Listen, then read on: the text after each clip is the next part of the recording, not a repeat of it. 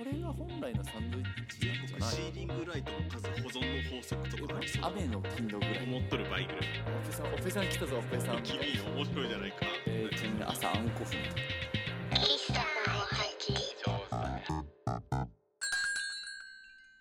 マイルが有効期限を迎えそうです。辰馬です。初売りで我慢した服を初売りの時よりも安く買いました。翔太郎ですこの番組喫茶おばちは喫茶店好きの2人が気になること日々のあれこれを残していく番組です。今週もコーヒー一杯ほどお付き合いください。ください。今回はですねはい。17回です。17回ですね。え1週目2週目と17回はお客様をお呼びしてきておりまして今回も例に漏れずお呼びしますし、えー今後もお呼びします。はい今週のお客様はジンさんですえーご無沙汰しております、ジンです。えー88回ぶりに3回目の出演になります。よろしくお願いします。よろしくお願いします よろしくお願いします。本当に出るんだねうんいやー、なんか、でもちょっとね、近づくとね、あの、うん待ち遠しくなるっていうか、あ、そろそろこの時期が来るんだな、みたいな感じ。はいおー嬉しいね。第10回ぐらいになるとそわそわし始めてくれるのかな？そうそう。ああ、そろそろ、みたいな。ありがとうございます。前回2週目の17回ではコロナ禍でジンさんが上海駐在をかましてそこからの脱出編ってことでうん。そうでしたね。ロッ逃クダウン。逃走劇じゃないね。脱出劇だね。脱出劇。1日遅かったら私は1ヶ月マンションの部屋から出られなかったっていう。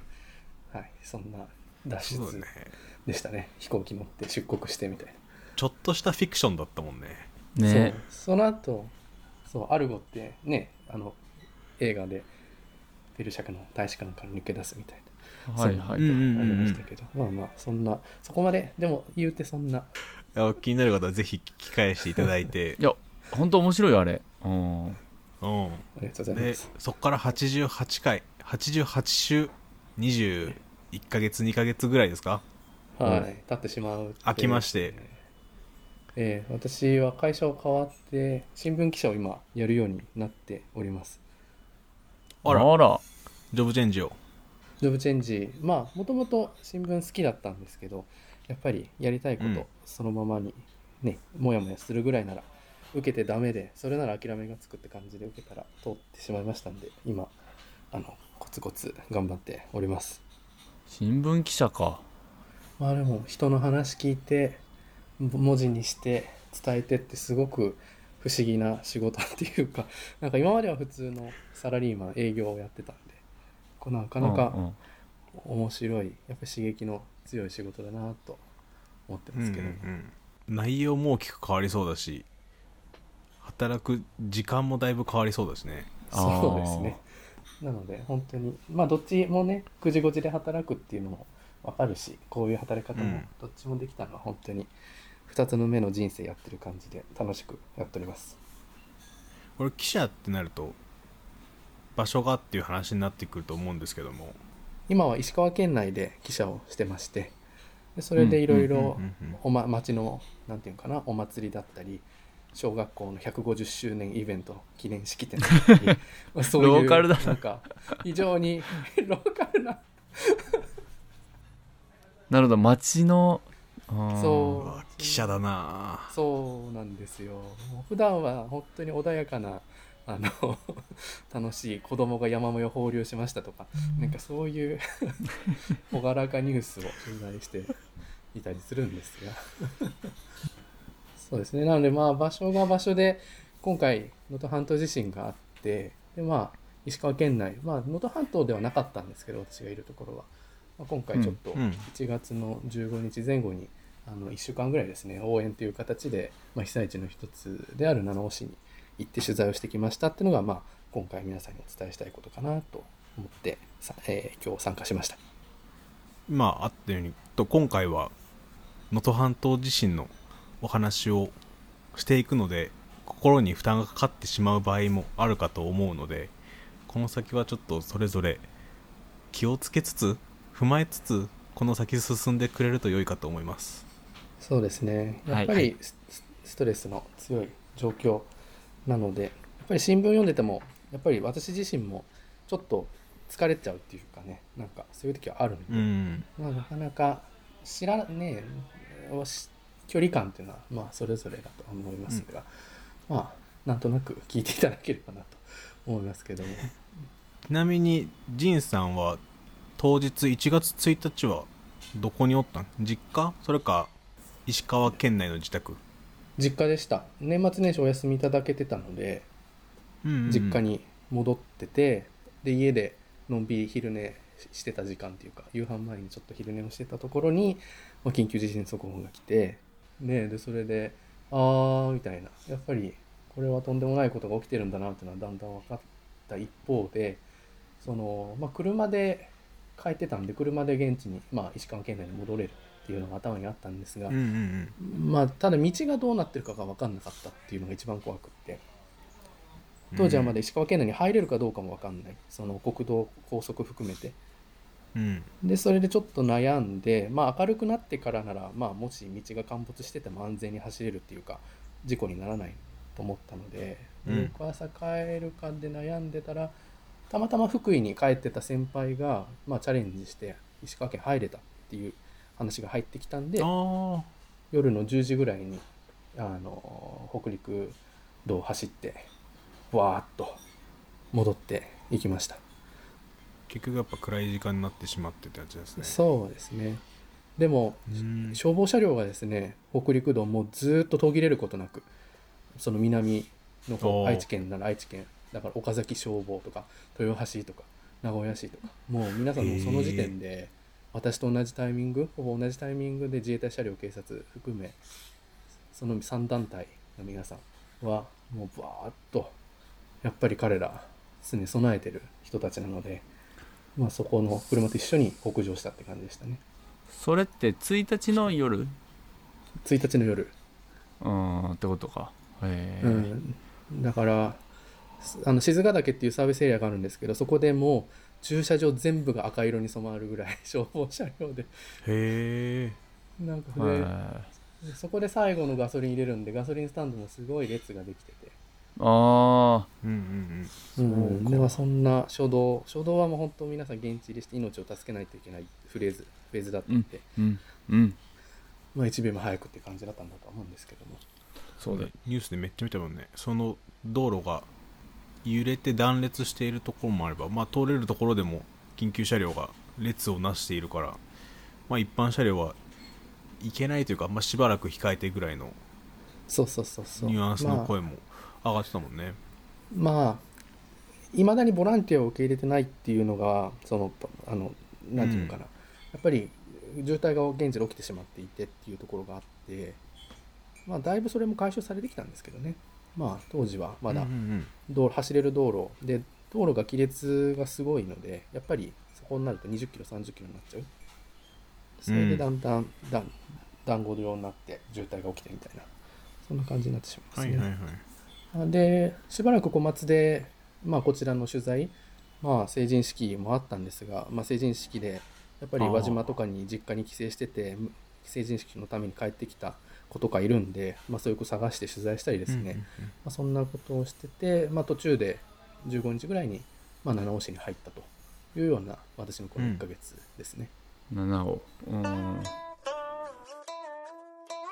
喫茶ほぼ8小松に戻ってから実際に被害のお大きかった能登に行くまでは結構開きがあった。2週間ぐらいかな。うんうん。先輩が順繰りに行ってたっていう感じで。1週目1人目2週目2人目で3週目で私みたいはいはいはい。うんうんうんななので元旦でお留守番してた先輩がいるんですけどうん。うんその先輩はもう2日の朝から現地入りしてますねでまあその先輩いなくなったんで私戻って逆にあの被災能登じゃない方のことをやらないといけないっていう感じで、うんうんうんまあ、こっちはこっちの仕事があるのでそっちを処理しないといけないっていうそういううん感じですね、はいはいはいはい。まあむしろ心痛めながら何もできねえなとか思いながらこっちで仕事してたっていうそんなニュアうンん。スですかね、と仁さんが実際に被災地に行くってなった時はどの辺まで行けたの？どの辺っていうのは先の方の輪島まで行けたのかもっと手前で止まったのか。能登半島ってやっぱりすごく広くてですね、まあ、金沢からまあ大体100先端の珠洲市までは100キロ強ぐらい。で大体車で2時間、2時間3時間かかるのかな？普段であれば。ですごく広くって。で私がいたのはその真ん中あたりにある七尾市っていうところです。でまあ七尾市も揺れてて、まあ、未だに断水が続いてるいう状態なので本当全然輪島鈴に比べれば被害は少ないんですけれども、まあ、被災地としてはもう皆さん大火に避難して、まあ、輪島鈴に比べればっていう状態ですけれども被災地ではあるっていう感じですね。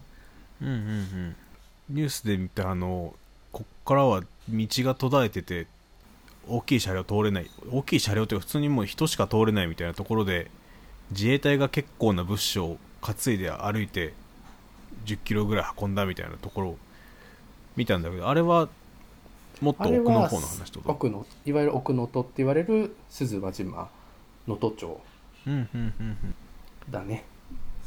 奥のと。穴水町。この4西2町。穴水はい。っていう言い方をしますね、えんうん北から4つ。鈴輪島市。珠洲市輪島市。と。穴水町えー能登、町。でその下に七尾市鹿町。鹿原発のある鹿町。で、うんうんうん。まあ、その下がまあ内灘だったり白衣だったりまあいろいろそっちは液状化がひどかったりするところなんですけどまあ続く。で金沢みたいな。そうういうんうん。感じで、はいはいはい。でやっぱり車運転していくと徐々にやっぱり崩れる家が増えてくるわけですよそのうん。うん。まあ古い古いそうな家から崩れまあねやっぱり耐震性の問題があって崩れていくんですけどやっぱり如実に入っていくとどんどんひどくなる。であと道路がもう亀裂が入ってしまうんですよね、うん。でアスファルトがもう尖ってしまうので、まあ、そこを60キロで走ったらパンクしてしまうというやっぱりここ皆さんパンクに気をつけながら走らないといけない。だからすごく神運転にすごい神経を使うっていうのも悩みの一つではありましたね。それってちなみに避けながら走るの？そーっと走るのもうなんていうか横向きに綺麗に入っとるもんでもう避けようがないっていう感じ。車に対して垂直方向でピキッああそこで多分圧力がかかってしまって盛り上がってしまってる。そーっと通る。だから減速したら通れるの？ダッタンみたいな感じでガッタンみたいな感じでああはあはあ。はああ刺さらないようにというか。ああそうそうそうそうそう。そーっと踏めば。そーっといけば大丈夫で。そういう通りだ。ったことない気をつけ方だよね。うんもう分かんない。想像つかないよ。わからない。でそこに雪が降るんですよ。これがね見えない。いや本当に。うーん。ああそうかやっぱり雪が降るって寒いこの時期っていうのが何よりも苦しめてるっていうかもうただでさえひどい状況でそこに雪がじゃんじゃかじゃんじゃか降るっていうのは本当にやっぱりそう自然そうっていうのは本当それ容赦ない見ててねうん心苦しい心苦しいところですでまあやっぱり地盤が揺れるってあまり想像したことがなくって土地が揺れるから電信棒ももちろんよく傾いてしまうし、うん。電信だから棒こっちもうん電信柱？電信うん名古屋弁らしいいですよ。電信棒は名古屋弁そうなん？電柱？電柱かな？言いよどんでしまった。あれ電柱。か。でそれで やっぱり歪むしだから、うん。まあ建物も倒れるしその平らだったところを前提に建ててるものが全て床床が左右自由に動いてしまってそこで固まってしまった状態。だから道路はそうやって無理変な圧力がかかって亀裂が入ったりレールは、鉄道のレールはもう歪ん自由に歪んでる。波を打ってしまっている。うん。それで止まってしまってるから動かしようがないんですよ。もうレールにしても。まあそうだよね。うん。もう建物をもうゼロからやり直すしかないみたいなそういう光景っていうのはやっぱり、うん、異様異様っていうか我々の生活を根底から覆すものだなっていううんのはうん印象としてありました。そんなこと起きちゃうんだね。そんなこと起きちゃうっていう。で水道が結局水道管も一緒に土の中で切れてしまうんですよね。うんうんうん。それで止まってしまうんで。なんで今無水道の復旧が非常に時間がかかってる。うんうん。現地で一番今聞かれるのはもう断水がいつまで続くんだっていうところがまあ一番特に七尾市ではあの聞かれる話かな。まあこれが最初2ヶ月って言ってたのが44月ぐらいまでみたいな。4ヶ月シャワーなしいやー3ヶ月4ヶ月シャワーなし生活？いやー。どんだけ管が切れて離れたかもそうだけど上にまた敷き直しても季節的にも凍っちゃうからその対策もせなあかんしとか思い始めるとあ気をつけなあかんこととやらなあかんことってどんどん途方もなく増えていきそうな想像しちゃうよね。本当割り見えない見通しが立たないっていう言葉をよく現地では聞いて、はい。もうな何から手をつければいいのかがわからない。うん。もうその例えば漁師さんとかと話しててももちろん港の岸壁はもうガッタガタなんですよ。もう崩れ落ちてるっていうか、うん。うん。一歩踏み誤れば海に落ちちゃうみたいなそんな状態で。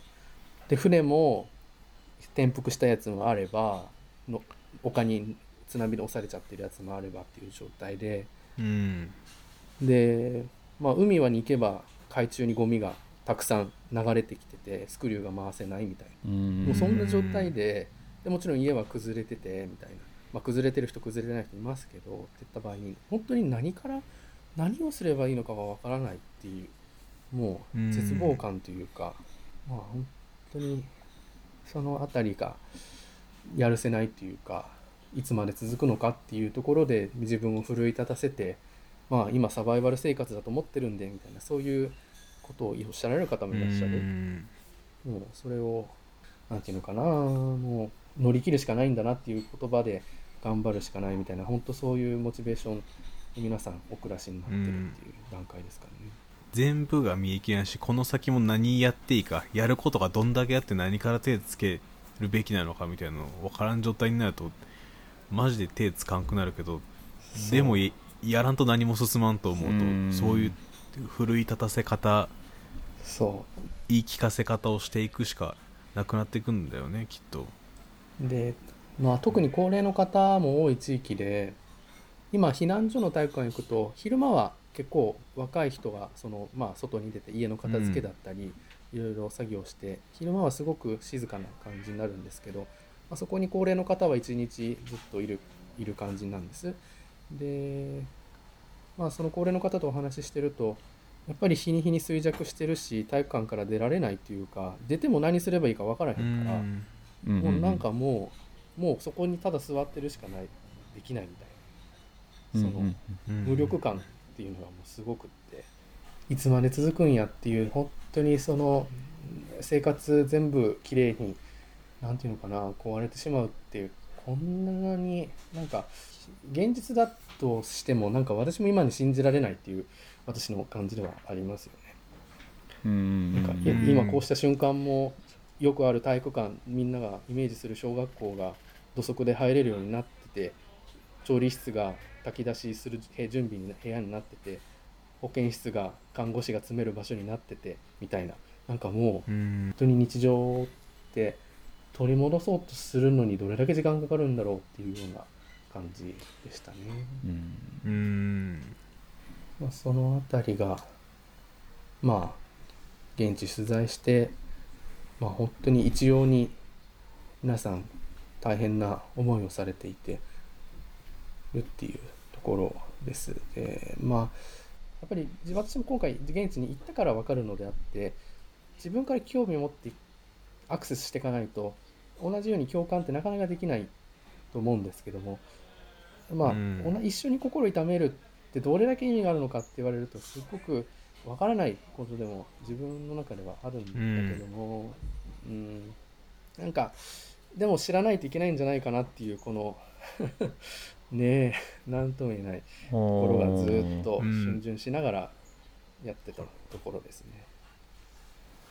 なんかなそこで言うとやっぱりめちゃくちゃ大きい震災でもうほとんどの媒体ですごく大きく取り上げられて実際に俺の兄が鈴にいるのであのうん。当日は、発生した当日は名古屋の実家にいたんだけど1週間ぐらいしたとかに戻って今も被災地避難所でお手伝いしてんのかな。もともとそっちで飲食やってて、まあ、店も綺麗にしなあかんしみたいなところで今ずっと避難所のお手伝いしてて家族の LINE に不定期で今日も無事でしたみたいなのとかおー。帰ってきたりするような感じでいるから今までのとはちょっと違うような距離感でいるのかなと思いつつ自分がただなんかこう年始のお祝いムードじゃないけどめでたいムードもあるじゃないですか。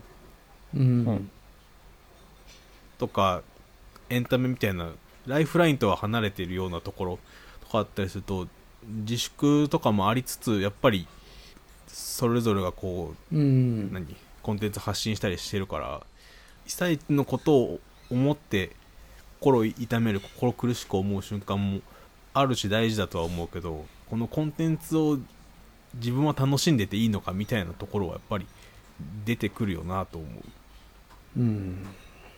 どどの距離にいてもっていうところはあるかなと思うね。そうですよね。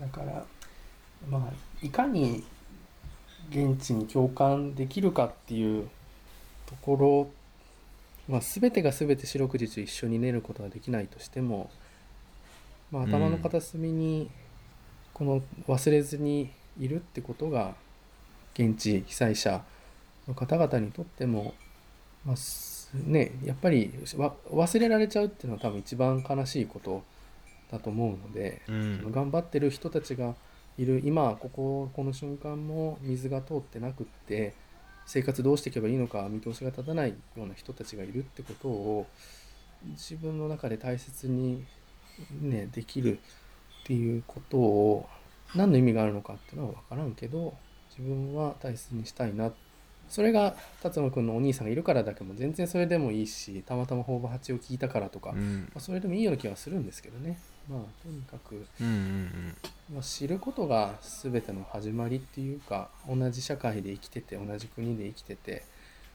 まあ同じ仲間として想像できるかどうかっていうところなのかなと思うところではありますね。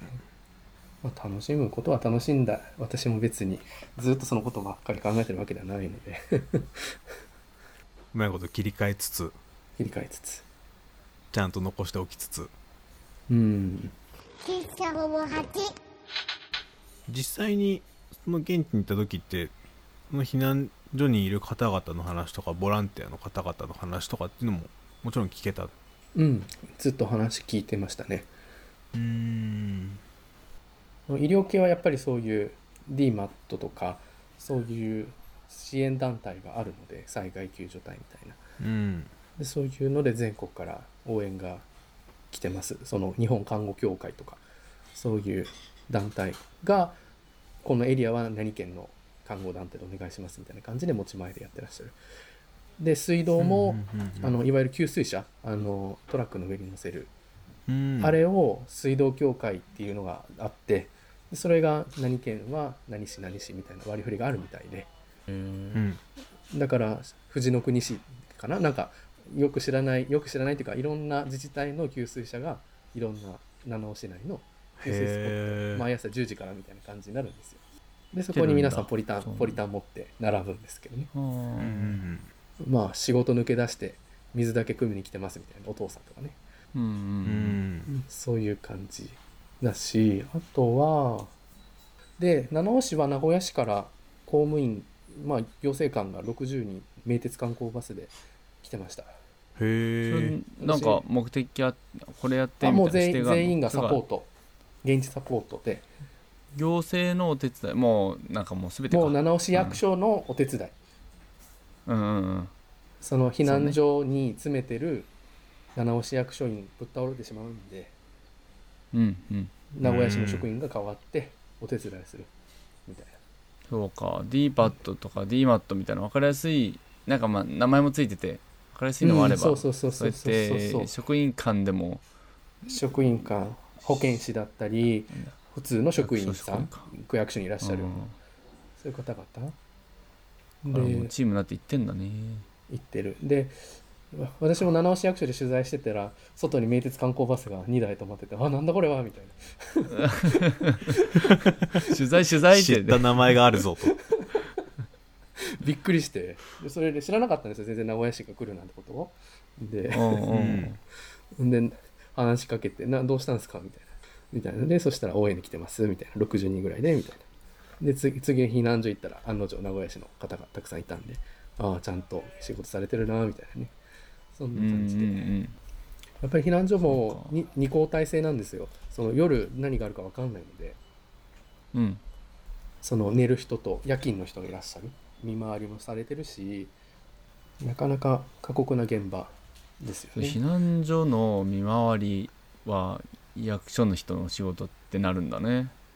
そのなかなか昔ながらの地域は町内会がしっかりしてるとそこのボスと言われるような町内会長さんたちが責任者と名乗ってもう体育館に名前貼ったりしてるの何々担当保健担当食事担当みたいな。もうちゃんと分担してへ組織立ってるところもあれば新興住宅街の体育館はもう市の職員がやらざるを得ないっていうか、まあ、そういう組織が何ていうのかな自然発生的にないので。なかなか難しかったり、そこはまあ、うん地域防災の日頃の取り組みっていうのが、まあ、そこの避難所ごとのその色色というかその運営の良し悪しっていうのが出ているっていうのはすごく感じましたね。へえそのうんうんうんうん。そうね消防団みたいなのあるもんね。そうそうそう消防団とかね。だからボランティア、まあ、地域住民被災者自身がまずボランティアとして避難所運営携わってただ本来はまあ市の職員がやれればいい、ね、パブリックなサービスですからまあうんうんそこは市の職員も頼りつつっていうところでようやくそういう他の市町からの応援があるんでたまあ名古屋市今回の場合は名古屋市の人にやっていただくっていうような感じで徐々に徐々に移してるっていうような感じだったんですかね。うんううんんうんうんうん。確かにその自治体というかその避難所に集まる区域のなんだろうコミュニティの作られ方というかそうつながりの強ささみたいなところって別にあればいいとかなくて悪いとかそういうところじゃなくてあそこは新しい住宅街であんまりないからこの公共のサービスで入らなあかんよねみたいなところの判断からせなあかんと思うと、確かに。なんか思ってる手前のところからすごいいろんなタスクが降ってきてるなっていうのがうん。気づいたところだよね。細かいタスクだけど必要なやつやうわそれむず。っむずいんですよ。誰がやるって決まってないし。それこそその町のドンじゃないけどずっとそこにいてうん。みたいな人がいれば安心かもわかんないしね。あるある避難所だと避難者の健康管理をずっとしてるおばちゃんがいらっしゃって。で、うん。血圧対応毎朝。ちゃんと皆さんその要するにね食べ物も野菜も少ないし高血圧になりやすいし、うん。いつどうなるか分からへんし、まあ、いわゆる関連災害ん？災害関連死か。っていうのを防がないといけないんで、現場では、まあ、そういう見回りも最近非常にやってらっしゃるんですけど私取材するときに体温を測るだけでいいのかなと思ったら血圧も兄ちゃん測ってきみたいなこと言われて 記者さんも兄ちゃんも測らされるの？私まで血圧測ってもらってお兄ちゃんもろくなもん食べとらんやろみたいなこと言われてまあまあまあまあ。ああそういう優しさからね、うん、まあ、そうだよね。現地に取材に入るってなると仁さんもそこの生活になるわけだもんね。そうそうそうそう。まあだいぶ七尾はコンビニが復活したのですごく大きくて。きいね。コンビニが復活したっていうのはトラックが来るようになったってそうトラックが入れるようになったので水は来てなくても物は入るようになったっていう状態で、うん。んなので食べ物はまあもうカップ麺ばっかではなくなってきてはいますね現地。スーパーも復活ししてますし。でかい。それはでかい。でかいね。ドンタクっていう能登能登のが誇るスーパーマーケットドンタク能登のどんたくえドンータクどんたくって俺らが知ってるやつ能登じゃないよね。そうなのよ。博多とかだよね。そうなのよ。そうだそうだ。よくわからないんですけど私も初ドンタクドンタクデビューをしてあこれが噂に聞いてたドンタクかみたいな。まあ。へえへー。ローカルスーパー。ローカルスーパーも楽しいです。まあそんな買い物で楽しむことはちょっとできる心の余裕がないんでそう。できなかったんですけど、うん。まあまあはまあなかなかあいろいろ多層的っていうかねその一方は良くなって一方はまだ悪いとか本当にそれは場所場所七尾はたまたまそういう風だっていうだけで私は鈴輪島には行ってないのでそこはもうやっぱ分からないうんっていうところではありますね、ジーンさんの同僚で鈴輪島まで行ってる人もいいるの？いますいます。まあ分担っていうか。分担？あうん。仁さんがい北陸にいてん能登半島地震の取材をしたっていうところまでで止めちゃうとこう全体のことを把握しているかのように捉えてしまいそうになるけどもあくまで七尾市まで行ったところの所感というか見聞きしてきたことででこれがいつ頃？1月中旬ぐらい？そう、うん。1月15日前後。に行った時の状況というか行って感じたことっていうところですかね。そうですね。ありがとうございます、エクスキューズまあそこから変化は必ずあると思うのですごい短いスパンでどんどん変わっていきそうな状況でもあると思うので。そんな感じですかね。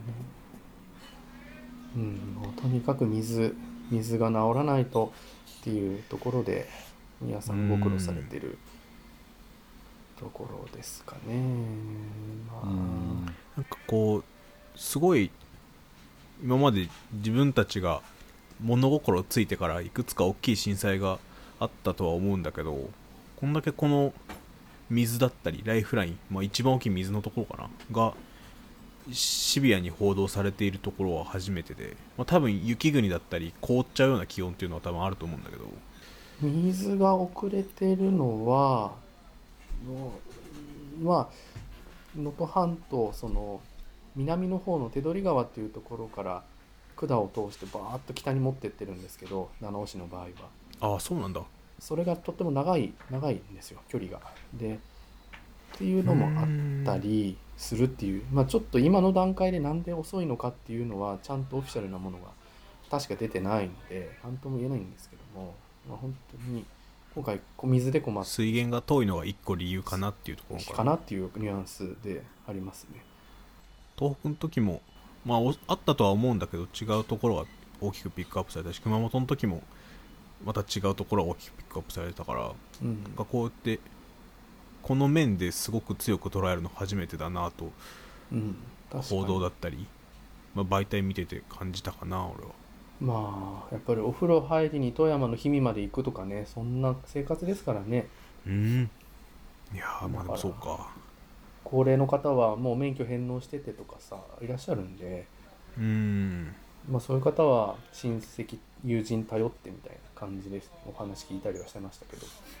まだまだお話を伺いたいんですけどもあまりにも長くなるので一旦ここで切ってこれを前編とさせていただいてはい。今回は今回は？前回もそうだったね。仁さん会は前後編にわたるということでよろしいでしょうか？ありがとうございます。もちろんだよということで後半へ続く